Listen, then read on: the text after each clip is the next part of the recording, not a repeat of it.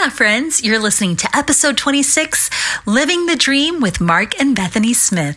When a friend invites you over for a cup of coffee, you know that you're about to have a meaningful conversation. Hola, I'm Melissa V. Cartwright, voice and performance coach and Latin creative with over 20 years of professional singing experience and encouraging others to do the same. I believe that both mental and vocal preparation is key to creating confident performing artists. You'll hear stories and advice from me and my guests that will make you think, it'll make you laugh, but most importantly, it will make you walk away saying, phew, I'm glad I'm not the only one.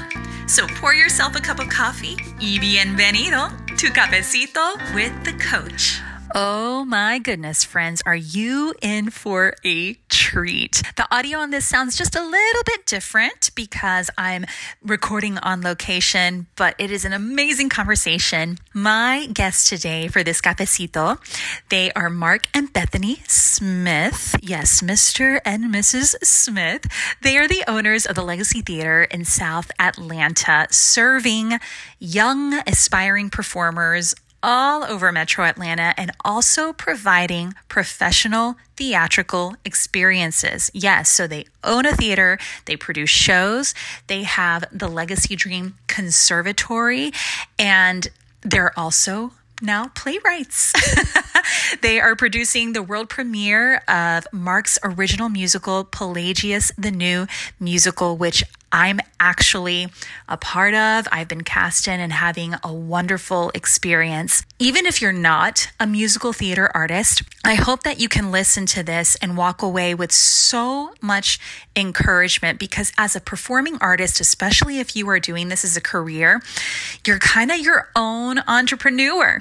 And there's some street smarts, some savviness, and also some takeaways of not giving up right when you're met with roadblocks along the way, but really finding opportunity for creativity and how your dreams can shift. And my friends are most definitely living the dream. I actually worked with Bethany in my first equity show, Beauty and the Beast, in Atlanta many moons ago. We are dear friends. Bethany DJ'd my wedding. Mark was our wedding videographer. I mean, we go way back, but really grab your whatever beverage of choice, maybe even a meal. Take time to enjoy this conversation and be inspired. I am here with some of my favorite people in the whole wide world, lifelong friends, and also just really artistic business badasses. Mark and Bethany Smith, thank you so much for joining me for this cafecito. Thank you. So excited. So Mark and Bethany have a really inspiring story, and I'm doing this show at their theater, and I love being with the other actors who don't know my history with you, and just kind of being a fly on the wall and hearing them, how inspired they are by the both of you, and hearing actors say, yeah, like, you know, they're doing the thing, they're running the theater, they're doing this, they'll go off to trips to Europe and the theater's running just fine. So just know that obviously I'm a super fan as well as a friend, but you have a lot of super fans, and I think anybody listening is going to quickly become one too. So let's just start. Let's start with Bethany. Tell us a little bit about yourself, and then we'll go with Mark, and then how you guys met. Sure. I am originally from Terre Haute, Indiana. I was primarily raised by a single mom who was, very strong and always just helping us to be our individual selves and always encouraging us to do whatever our passions were. Mm-hmm. So both my sister and I went into business for ourselves, both in our passions. So I think that was always a part of it. I grew up singing and dancing and cheerleading, and I was probably around 19, and I've always been a visionary. That's always been part of it. And when I was 19, I just kind of spoke it, and I said, someday I want to own a theater. And it seemed so strange, but at the same time, my biggest influences at that time were, I loved Fred Astaire movies. I loved the old 1940s glamour and the theaters that they were in. And I loved Annie as far as musical theater. So it was all of my passions really came together in musical theater. And I just for some reason had this vision of this theater, and I wanted to own a theater because I felt like that would be job stability, because I would be able to produce, do what I love, perform, and I couldn't get fired. So I thought that sounded really good. Yeah. So then, so that was kind of always my passion. And then I lived all over. I worked on cruise ships. I spent 2 years of my life at sea, so I was able to travel the world and meet people from all over the world, which was such a special time. I traveled regionally all over the country, so that was where I was always collecting friendships and meeting beautiful people from all over, doing musical theater. And every job I did, I was always kind of picking the brains of the producers. I always saw things from a producer's standpoint more than I actually did from a acting standpoint. And many of my friends would always remember me saying, someday I'm going to own a theater, you know. This is coming from someone that was just an artist in New York with zero money, nothing. So, but yeah. And then I was just performing, and I lived in New York City then for a decade, kind of became my home base before I moved here. What about you, Sir Mark? Well, I grew up in Southwest Virginia and East Tennessee, and had two wonderful parents that encouraged me to kind of do whatever I wanted to do. And that took me many, many places. I thought at first when I was growing up, I wanted to be a baseball player. And I did that all the way through high school. And I loved baseball. I had a dad that loved history. And so I gravitated to that as well. So I wanted to be a history teacher at one point. And I also loved the English language. I loved reading.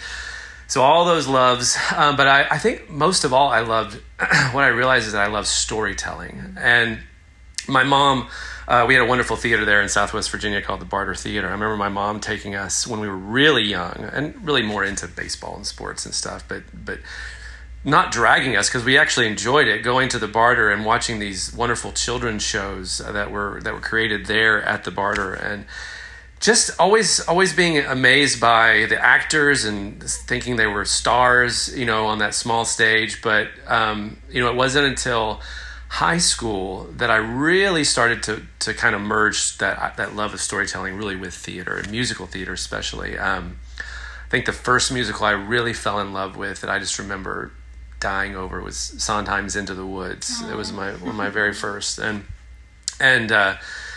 just the storytelling aspect of that. But then I went to school at Abilene Christian University in Texas, and I was going to be a history teacher or an English teacher or something like that, and I just fell in love with the theater department there, and we had a wonderful department there that really encouraged me to kind of do this if this is what I really wanted to do. I found myself gravitating more towards theater people than I did the history boring people, and I was like, if I can do history and theater, that would be great. So by the end of the 4 years I was there, I was a theater major, and I got a degree in directing and acting, and from there I went on and did children's theater for about 3 years in California, Northern California, and really that's just took a huge shine to children's theater, and making sure that next generation of theater goer was really that we really poured into that. Mm-hmm. And so I love that aspect of it. And then it was around then that I got a job at the Jenny Wiley Theater in Kentucky, and that's where our paths crossed. Yes, yes. I love this story, but please tell it. It was funny because I think it's so funny how it came together, because I was working a temp job. I always was hustling, so I was never one of those actors just kind of waiting around for the gig. I was always looking for it, so I was looking in backstage in the paper at my temp job, and I see last minute casting, and which has always mean they've had somebody drop or something. So I was looking at last minute casting, and there's my friends are listed on this ad. And so I call up my friends that are choreographing and directing. And I'm like, what's going on? And why haven't you told me about this gig? And they're like, well, it's out in the middle of nowhere, Kentucky. And I didn't think you'd want to go. Oh. And I said, yes, I want to go. I don't have a gig for the summer. And so I auditioned for that at 8 a.m. because I was getting on a train to another gig that same day. So I came in at 8 a.m. and sang for my friends. Of course, they let me in first, or maybe 8:30. It was before the audition started because I had to get on a train. So I remember auditioning for that, and then I get cast as it was a regional It's a repertory, which are, there's several shows you do in the summer as for a summer stock. And I was cast as a sister in an original musical, and then I was cast, in some other good roles. I got to be Lily St. Regis and Annie, which was like a dream come true. So I was excited about that. And then my friend Scott calls back, who was the writer of this new musical, and he said, actually, the lead has dropped out, and I want you to play it. And it was Jenny Wiley, Jenny Wiley and the Legend of Jenny Wiley at the Jenny Wiley State Park at the Jenny Wiley Theater. And I would make fun of it. And I thought it was the role of all roles. I would make fun of it. I was like, I'm going to go to Jenny Wiley Theater and play Jenny Wiley and the Legend of Jenny Wiley at the Jenny Wiley State Park. And I thought that was so ridiculous, but I was all for it. I was like, and I started listening to music, and I was actually very excited and very flattered. Yeah. But it was just a funny thing to say.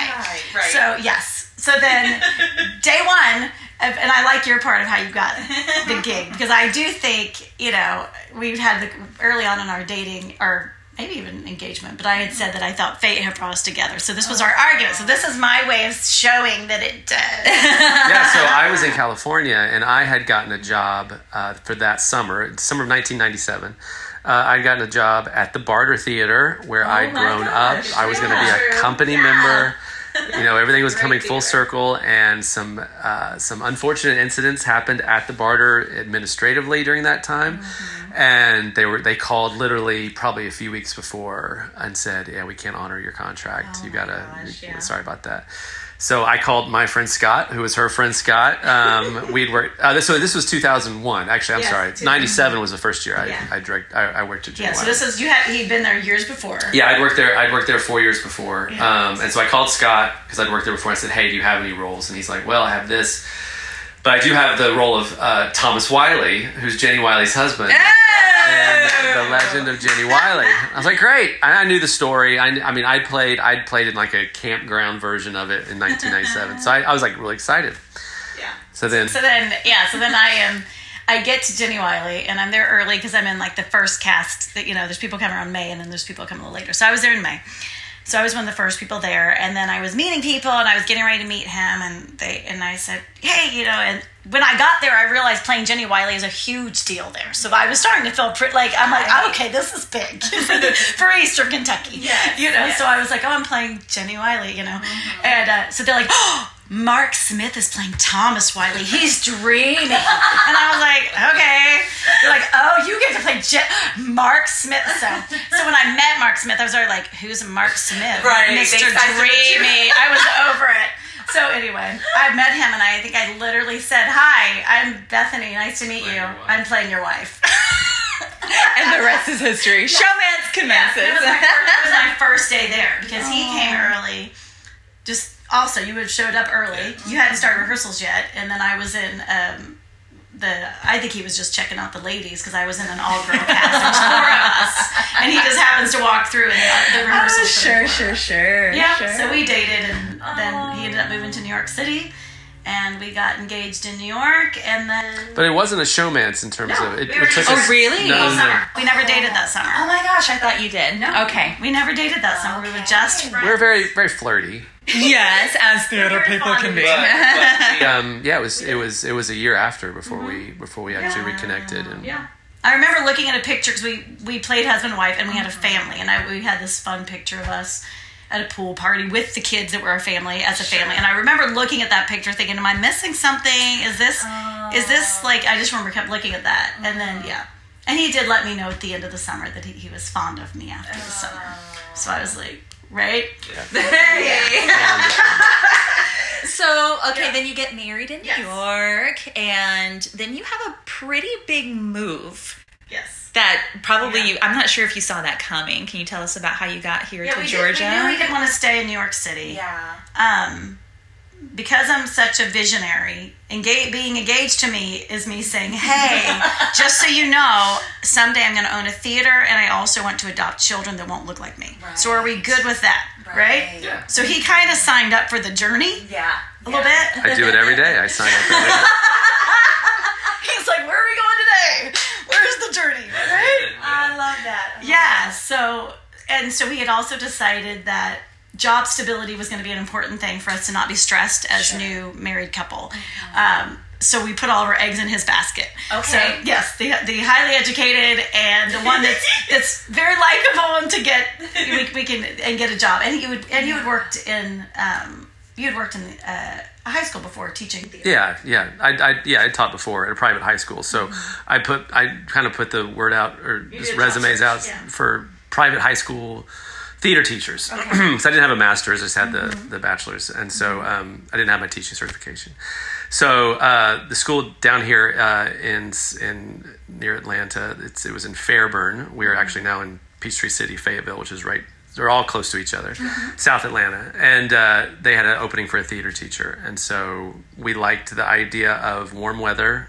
Yeah. Close to the beach, close to a big city still, but also close to our families who were both in Kentucky and Tennessee at the time. Yeah. So that's why we made that decision. But it was pretty quick, mm-hmm. And we went and we. I never saw it. I came sight unseen. And I did not see it until he had already seen it. We were graciously given a house mm-hmm. by one of the parents of the school, and it was literally the oldest foundation out in the middle of country nowhere in Coweta County, Georgia. And so it was quite a change. But we knew this area also because she'd done some research. Yeah, we had a friend that also was at Jenny Wiley Theater, which is always, to me, part of the story. And she had just gotten her degree in theater management, and I was picking her brain because that's all I ever talked about. And she's like, I don't want anything to do with this, so if you want my textbooks, go for it, because I'm not doing it. And so then I was researching, and then we were talking about maybe Lexington, Kentucky for a theater, because it was closer to both of our families. And she off the cuff, like a year and a half before that, said, that's not where it's at. It's at South Atlanta. And just off the cuff. Wow. And I don't think she even realized she was speaking that. But I think she said she did her thesis on it. We never saw it. I never saw anything. Right. So, so then when he said we were looking at Dayton, Ohio, and they already have theaters there, or we're looking at South Atlanta, and that somehow, the buried depths of my mind, I think that was the area. I only had driven through Atlanta to get to Florida. I didn't know this area at all. So, so then I was I think that was the area.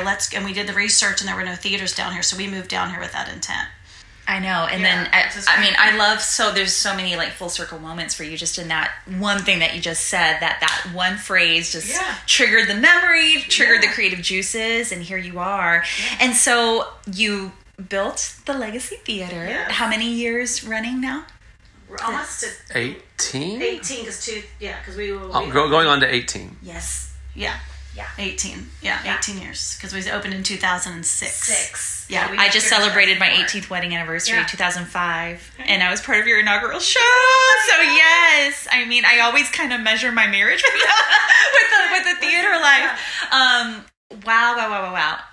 I'm sure that everybody just welcomed you with open arms, right? It was tricky. It was. I'm sure it was. Starting the theater was tricky because, and for anyone out there, starting a business or one of those things, you don't have to follow the roadmap. You can learn from it by all means. I was learning, and we would go to a bookstore and there'd be a clearance on how to produce a show without money or whatever, and I would read all of it and absorb every bit I could. But there was nothing on the formula that what we were doing. My sister's an entrepreneur, and she's in a for-profit business model, so I kind of modeled it more like that, but she's not in the arts. So there's just, the arts is nonprofit. So everybody's like, why wouldn't you want money? It's free money for the arts. Yeah. No one asks for no money, So, so we came down here and, Mark was teaching, and I just had this, I had to birth this. I had to. And we had zero money. We didn't have anything. Yeah. And, but anyway, I just kept feeling compelled to go for this, and I had to I was like to Mark, because we started on weekends, I'd want to look at vacant buildings that were millions of dollars, and he was like, why are we doing this? Eventually we had to have a conversation of just hey, because he's so busy at work, he was doing amazing things at the school, and I was like, but I need to start this, so he was like, yes, go for it, go do your thing, and just things started coming together with our business. I had a solid business plan. We didn't chance it. We had been here for a good year when I started planning everything. Probably 1 year when we started planning it, but we lucked out in the time. There was a lot of building happening. It was a big boom for real estate at that time. It was before the 2008 crash. Yes. So we lucked out on that, finding a developer and Yeah, but the town, I mean, not just the town, but there were definitely people that said this, the way to do that kind of thing at an arts complex is you should have a non-for-profit for years, and you're in different facilities, and then we raise big capital funding and we get the money together, and eventually you find some backers, and then you launch or build a big giant facility. Yeah. So, and that's not what we did. No, you did not. So I think we surprised everyone by opening, a tiny boutique theater that is lovely and beautiful, and so beautiful. Has such a cool place to experience a show. So we opened in by 2000 we got married in 2004. We moved here in August. By November the next year, so just 14 months later, I had the architectural plans for the business, and then we opened less than a year later. We opened, or 1 year later from that. 1 year from the plans, we opened in 2006. And as beautiful as the main stage productions have been, and this is where kind of the education side of it comes back in, because you also taught dance, I believe, Bethany, and everything, and so now it's not just a theater; you have a conservatory as well. So tell us a little bit more about Legacy Dream and how many years it's been running and how that merges with this beautiful vision that you have now. Sure. Mm-hmm. Yeah. Do you want to go ahead? No, go ahead. Mm-hmm. No, you go ahead. Are you sure? Yeah. Okay. We started with partnering with a dance studio that was here, but education was always part of it. Before we had Legacy, I actually started what was called the Broadway Workshop. Mm-hmm. So that was my very first thing that I said, I've got to start something. So I started, which is so fun because I have people that work with me today that were in my original Broadway Workshop of these 20 kids. Yes. And of course we did little scenes from Annie because that's all, full circle. Yeah. So we started with the dance studio, and then we transitioned to Legacy Dance, and then Mark started Legacy Studios. So it was 4 years. Well, you started it probably 2 years in. Legacy Studios, we moved over because we started with Broadway Workshop. Mm-hmm. Mm-hmm. And then you had Legacy Studios. So we had Legacy Studios and Legacy Dance. And it was just feeling... It was feeling too divided within our own company. Yeah. So I I went, because that's what everyone knows is you have this and then you have this and everything always fits in a box. And I just was like, it wasn't working for me personally. There were 2 websites, 2 everything. Everything was separate. Actually 3. So I'd always say, hi, I'm Bethany Smith. I'm from Legacy Theater, Legacy Dance, Legacy Studios. I would literally always say those. Too many subtitles. Yes. We're like, why? So we ended up deciding that we were going to kind of blow that business model up. Yeah. And we kind of blew it up. We just got rid of both of those things. We got rid of websites. I mean, it messed up our Google searches, because to search Legacy Dance, that's a great search, So, I mean, it just blew everything up. And we went with just Legacy Theater and Legacy Dream Conservatory. But it's really cool because we're parents. So we now are building for what we want as a parent, not what the formula is. So we've built something where kids can do... You can take an acting class and you can take a dance class. And if you're 12 and you've never danced before, that's okay. Yes. Most kids will never enter a dance studio at 12 years old. They're too scared to. Mm-hmm. And that's our dream students. Yeah. It's the kid that's at school maybe isn't great in sports, maybe doesn't find their core group of friends, and they can find their people here. Mm-hmm. That's kind of. And they also may not even be the star of the school play. Exactly. They're the one that can find an outlet here where they can shine. That's the whole point, is that they find their place. Yeah. So it's been so fun to watch, because now we've been around long enough to have kids that are, performing professionally, of course, a lot, but also just come back and visit and just love the theater, which is where, like Mark was saying, like part of our initial mission statement was inspiring the next generation of budding artists and theater goers, people that just want to come to experience live theater. Mm-hmm. But one of my favorite things is to come to Legacy between classes, because it is bustling with the kids and talking, and it's its own fame, performing arts high school. Yeah, you know what I mean? It's absolutely. Like its own thing, and to see they all have relationships way beyond what they do here in classes. They've built their own community, the students, and that's, just so sweet to watch. And, there's 350 students, it's huge. It's I mean, it really you're wearing your namesake well, you know, as the legacy and building a legacy. And so speaking of legacy, you know, something that's so beautiful about being an entrepreneur, if you're listening to this and you're running, you know, as a performing artist, you know, you're doing the thing as your own, you're your own boss. You can do your things. Mm-hmm. You can produce whatever show you want. You can star whatever show you want. And you can produce your own original musicals. And so, Mark, you've gotten the chance to do just that. I know, and I never thought I would, honestly. Really? No, I never saw myself. I always saw myself more as an actor-director. I never really saw myself as somebody who would create something from the ground up. I think, you know, Bethany's always told me, because if I write her a card for her anniversary or for her birthday, you know, she always cries. She's crying now. You know, because she always felt like I was a really good writer. Yes. And I was like, well, I appreciate that. And just being an English, you know, in English mm-hmm. and history and stuff, that's always been a love of mine, and literature and that kind of thing. So, so I don't know. It was an idea hit me, I guess at the time it was 2017, when the idea hit me.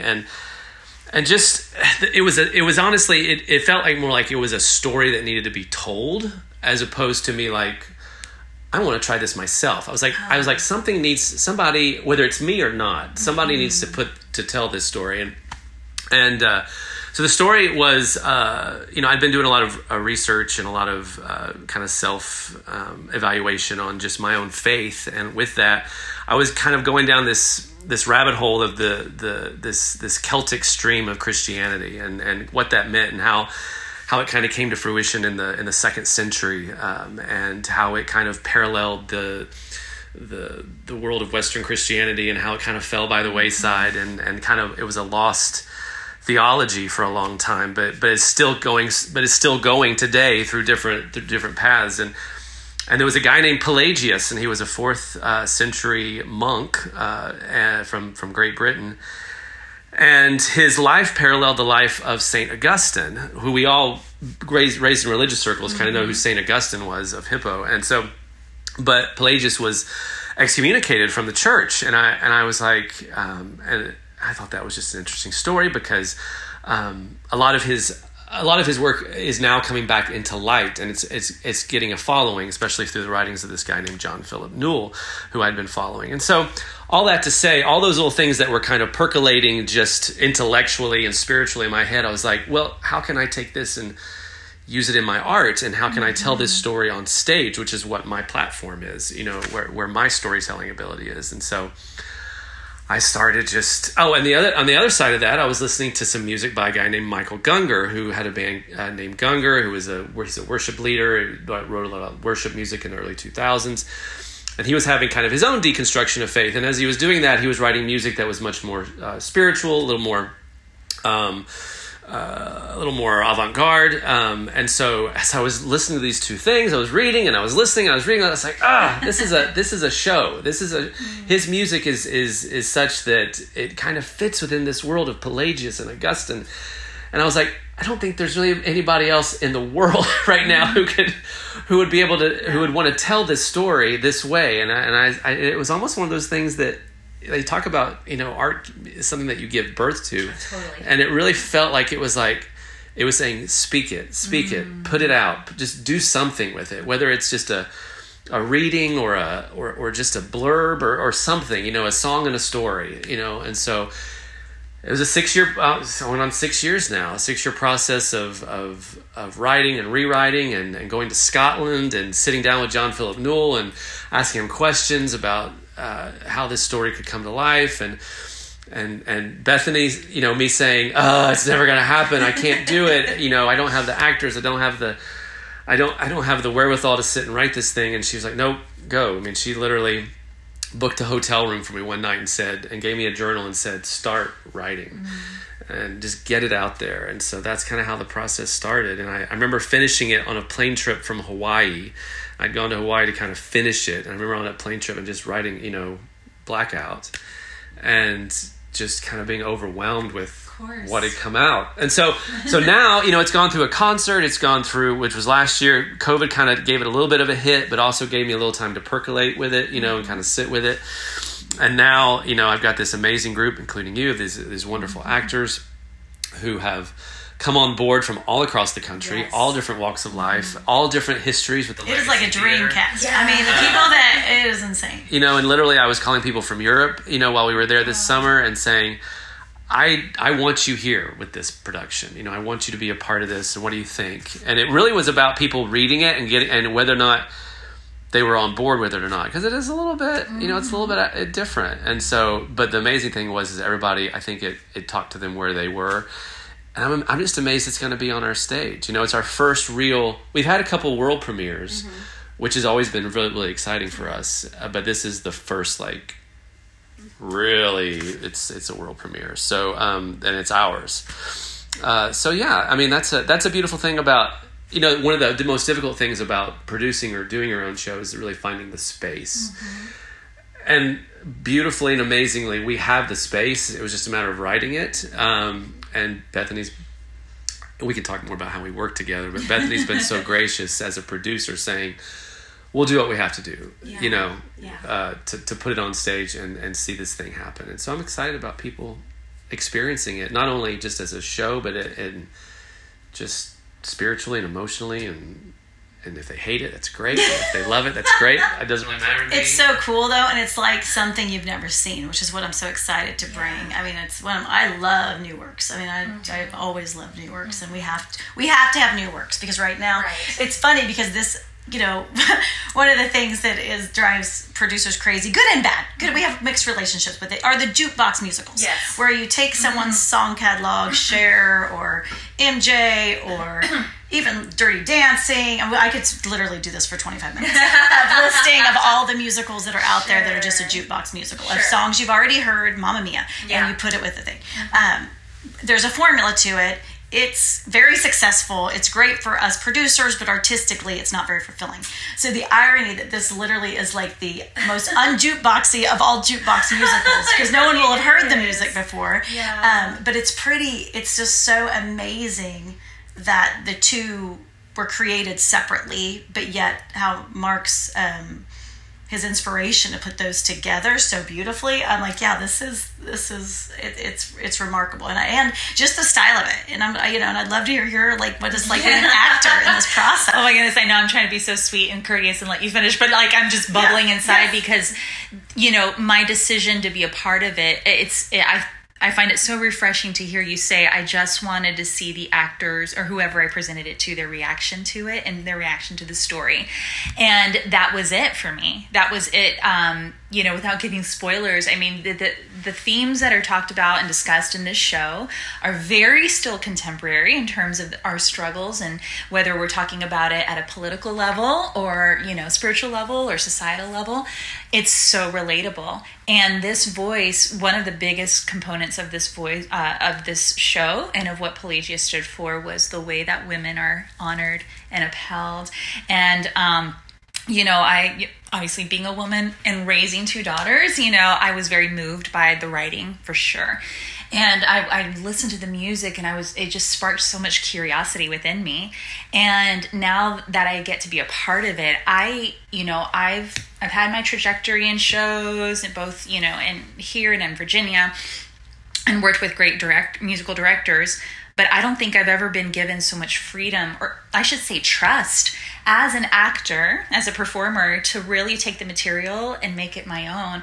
And I feel like, out of all the roles, and listen, I've played my dream role. I've been Daniela in the Heights, and I would do that like in a heartbeat. That role for me did speak to, you know, my cultural identity. But there's something about this role. I'm playing the role of Eveline in this show that has been, I've embodied it in a way that has been very deep. I'll even say mystical in a way, you know, like before episode 2 of the, you know, well, to be continued of this podcast, but. And I was sharing with my family, just there's, I mean, apart from maybe the historical aspect, you know, I'm not a Druid, you know, I'm not Irish, but there's something about it that feels so natural to me when I come into it as a performer. And as performing artists who listen to this, you know, your art, like you say, is a birthing of some sort. And when it feels so authentic and so true to you, I feel like you just come alive. Mm-hmm. And I feel like I come alive, you know, in this role, singing this music, being a part of this process. And like I said, being able to meet these this amazing cast and hear their stories that are so different from mine, right? So different from my upbringing, yet we find common ground here, and it's so succinct, the creative process, even just from a very surface level, vocal level, you know, I mean, the way we match our voices and blend, and they're all very distinct, but yet it's, I don't know, it's just this beautiful body of work that it's an honor to bring to life, you know, here and for audiences to get to experience it. And I think I like art personally that doesn't just entertain me, but makes me think, and this will definitely make you think. Yeah. So exciting. So exciting. I love it. So what do you see? Okay, let's say there's somebody listening to this who's feeling a little discouraged in their journey, and this may speak to the musical theater artist in particular. What would you say to them? One advice I always give to our kids when they're trying, our students when they're trying to get into colleges. No one can stop you from performing. Literally no one. No one. Especially in this day and age. You have a podcast. Get on, sing. Get on TikTok. Yeah. No one can stop you from performing. No one can stop you from creating art. So just start. You know, that's my favorite thing, is always inspiring people for their dreams. And, you know, Mark kept trying to stop, you know, just for whatever reason. It's like, this is going to happen. This is going to happen. Even when we were just recently in Europe, this isn't going to happen, because things, roadblocks are going to come. They just are. Someone's going to tell you it's not any good. You're not talented. You're too this. You're too that. It's never going to pay money. All of those things. Yeah. It doesn't matter. Do it anyway. Just do it. Just keep going, because you'll always improve, and you will have created something that wasn't there before. Whether or not you turned it into money, it doesn't matter. You don't even like training kids. I mean, because it has changed, and you won't always be able to support your family. I don't support my family on income just from, I mean, we're doing a lot of different things, right. But it's not about that. It's about creating art and growing artistically, individually. So yeah, so I would always say there will be roadblocks. And when they're there, then you say, yes, and I will still do it. Yes, absolutely. What about you, Mark? I don't know. I mean, I think ultimately I would say dig deep and find who your true self is, and stay true to that. Stay true to that true self. And allow yourself to fail.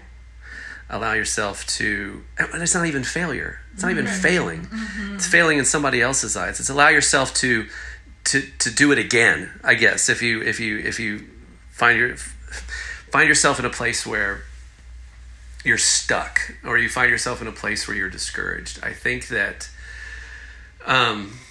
digging deep, but also finding a community, is also a big deal with all this. And I think that finding people that encourage you, and finding people that are on your side, and finding people that love you and love what you do, and look at you with nothing but no filters over their eyes when they see you, and allowing them to speak to you. I mean, having a partner like Bethany, I mean, I wish everybody had a little Bethany on their shoulder. I agree. But she is your biggest, someone who will be your biggest cheerleader, will also filter you when you need to be filtered, and will give you constructive criticism as well, and allow you to just flourish. I mean, is a huge thing. So try to find that. We don't do anything in isolation. We don't do anything. Right. Because that's why we're artists, right? We want to share that human experience with everybody else, and I think that's important. Don't isolate. Right. Find that true self and put it out there. And Mark, you do that too. Like he, for me, you know, there's many times where, you know, he is my sounding board, where I can say, hey, and it doesn't have to be a spouse. This doesn't have to be in a, you can have just other friends, you know, you can have just other friends that are also wanting more for their lives. Right.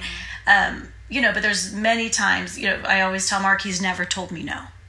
He's never told me. And he says, he has. I have. I don't know. He said, but I listened to his advice. I don't remember. I don't remember anything of importance to me that he's ever said no to me. Yeah. You know, and I, you know, my mom kind of raised me that way as well.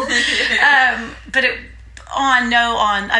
yes, on things that were about my passions. Of course. You know, so that's, I think you have to find people, I think that's great. I agree. You have to find other cheerleaders for you, even if they don't get it. But if you have people that don't believe in it, you can't really tell them about your stuff. You just need to let that go and move on and find other people that want to hear about it. I mean, aren't you ready to go do something, right? Like, have you been sitting on that lyric, on that chord structure? Call that person that said, hey, anytime you want to come sing with us, come do it. There's no time like the present. And if you are anywhere in the metro Atlanta region and want to come see and experience the show, Pelagius the New Musical opens September 8th and runs through September 8th through September the 17th at the Legacy Theater. You can get tickets at thelegacytheater.org. That information will also be in the show notes. And thank you again for tuning in, my friend. Hasta la próxima.